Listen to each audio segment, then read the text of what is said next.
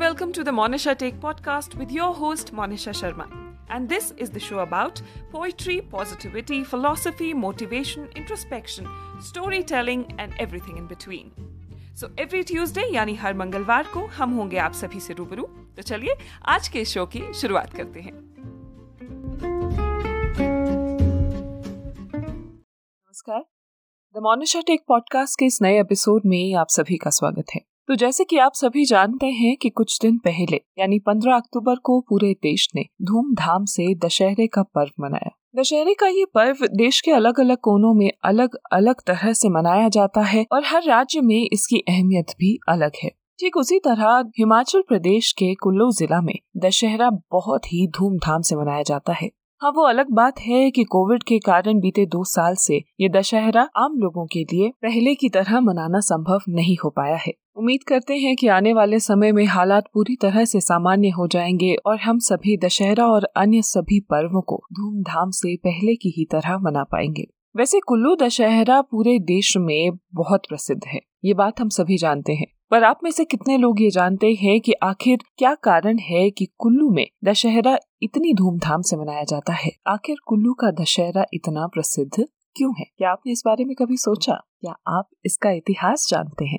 अगर नहीं तो आज का ये एपिसोड अंत तक सुनिएगा ज़रूर। अंतर्राष्ट्रीय कुल्लू दशहरे की ख्याति के कारण आज कुल्लू विश्व के मानचित्र पर है। सारे भारत वर्ष में दशहरे का समापन, परंतु कुल्लू में दशहरे का शुभारंभ अपने आप में कौतूहल पैदा करता है। शास्त्रीय आधार पर यह बिल्कुल तर्क संगत है। भगवान राम का रावण से युद्ध सात दिन तक चलता रहा। लंका में रावण का वध करने से पूर्व छठे दिन भगवान राम द्वारा शक्ति का आह्वान कर उसकी पूजा की गई थी। इस दशहरे में भी मोहल्ले के दिन तो मोहल्ले का क्या अर्थ है, ये आगे मैं आप सभी को बताऊँगी। तो इस दशहरे में भी मोहल्ले के दिन रात्रि को शक्ति पूजा की जाती है। सातवें दिन रघुनाथ जी अपने दल बल सहित लंका को प्रस्थान करते हैं। उसी का प्रतीकात्मक है यह दशहरा। अश्विन मास की शुक्ल दशमी को इसका शुभारंभ होता है तथा सातवें दिन प्रतीकात्मक पाँच बलियाँ देकर लंका दहन पर रामचंद्र की जय जयकार के साथ दशहरे की समाप्ति होती है। रथ यात्रा आरंभ होने से पूर्व घोड़ पूजा अर्थात घोड़े की पूजा की जाती है तथा बीज पूजा की जाती है, जिसमें समस्त शस्त्रों की पूजा की जाती है। रघुनाथ जी के साथ चलने वाले सिपाहियों को नई वर्दी दी जाती है। यह सब दृश्य युद्ध की तैयारी सा प्रतीत होता है।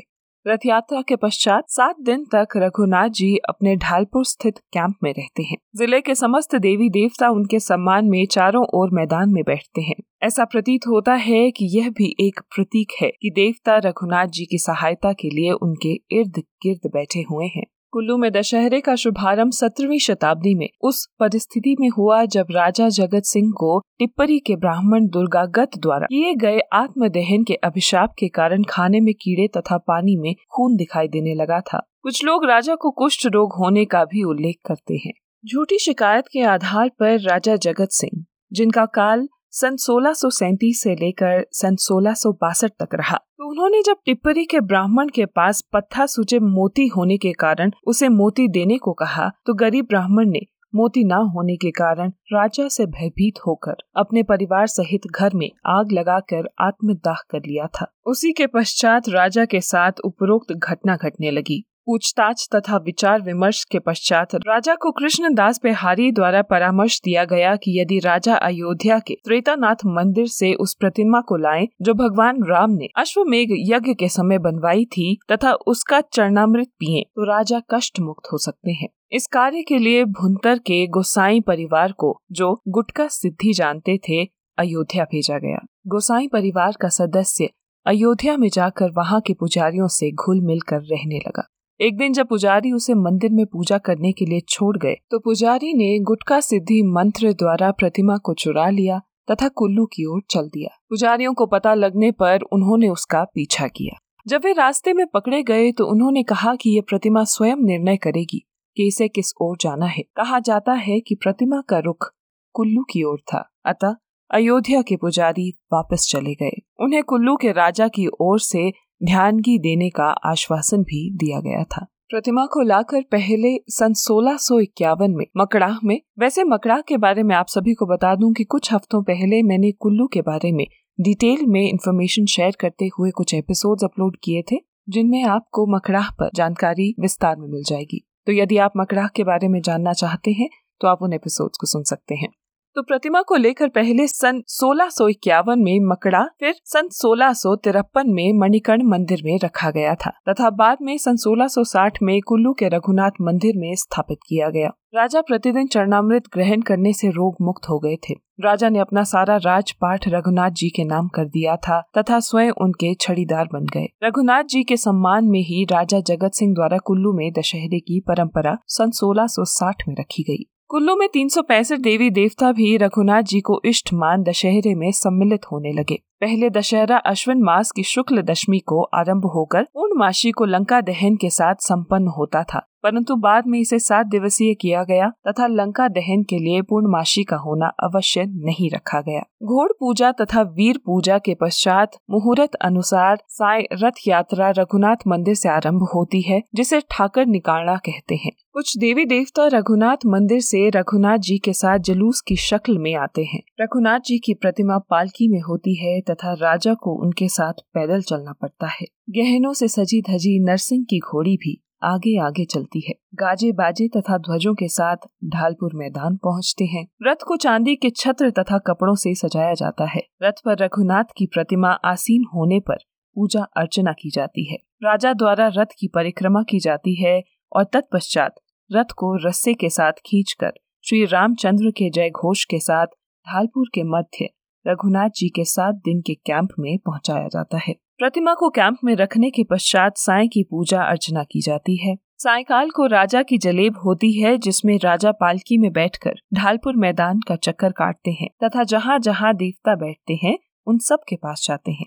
राजा के साथ देवी देवता भी जलूस की शक्ल में शामिल होते हैं और यह प्रक्रिया सायकाल को होती है। मेले के छठे दिन जिसे मुहल्ला कहते हैं तो मुहल्ला महाहल्ला से बना है, जिसमें लोग भारी संख्या में शामिल होते हैं। इस दिन दोपहर तीन बजे समस्त देवी देवता बारी बारी रघुनाथ जी के मंदिर में आते हैं तथा नतमस्तक होते हैं। देवता राजा की चांदनी यानी कैंप में भी जाते हैं। इस दिन देवताओं की उपस्थिति भी लगाई जाती है।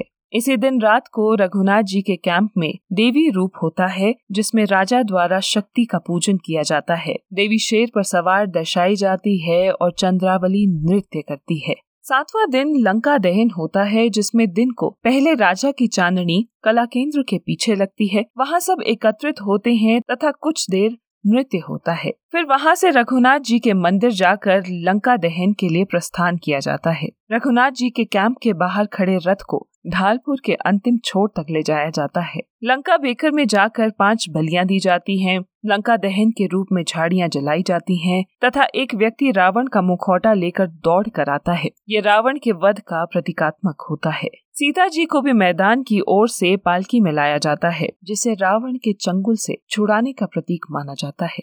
फिर रघुनाथ जी अपने मंदिर लौटते हैं रथ को अपने स्थान पर रखा जाता है और इस प्रकार दशहरे की विधि पूरी होती है। वैसे आपकी जानकारी के लिए बता दूँ कि सातों दिन कुल्लू के कला केंद्र में रंगारंग सांस्कृतिक कार्यक्रमों का आयोजन किया जाता है। प्रथम दिन सांस्कृतिक कार्यक्रमों का उद्घाटन रात्रि को किया जाता है तथा अंतिम दिन समापन कार्यक्रम प्रातः औपचारिक रूप से किया जाता है। यद्यपि इस दिन रात्रि कार्यक्रम भी चलते रहते हैं। तो ये थी आप सभी के लिए कुल्लू दशहरे से जुड़ी विस्तार में जानकारी। आज के इस एपिसोड को मैं यहाँ समाप्त ज़रूर कर रही हूँ, मगर आने वाले कुछ एपिसोड्स में। मैं आपको कुल्लू दशहरे से जुड़ी और भी बहुत सी महत्वपूर्ण जानकारी दूँगी। जैसे कि आप सभी जानते हैं कि कुल्लू दशहरे में जिला के सभी देवी देवता रघुनाथ जी से मिलने पहुँचते हैं। तो अगले एपिसोड में मैं आप सभी को बताऊँगी कि इन सभी देवी देवताओं का कुल्लू में दशहरे के समय स्थान किस तरह से निर्धारित किया गया है। मैं उम्मीद करती हूँ कि आज का ये एपिसोड आप सभी को पसंद आया होगा। इसी तरह की और जानकारी और कहानियों के लिए आप मेरे पॉडकास्ट द मोनिशा टेक को फेसबुक इंस्टाग्राम यूट्यूब और स्पॉटिफाई पर सब्सक्राइब और फॉलो कर सकते हैं। आज की ये जानकारी और कहानी पसंद आई हो तो इसे अपने दोस्तों और परिजनों के साथ शेयर ज़रूर कीजिएगा। धन्यवाद।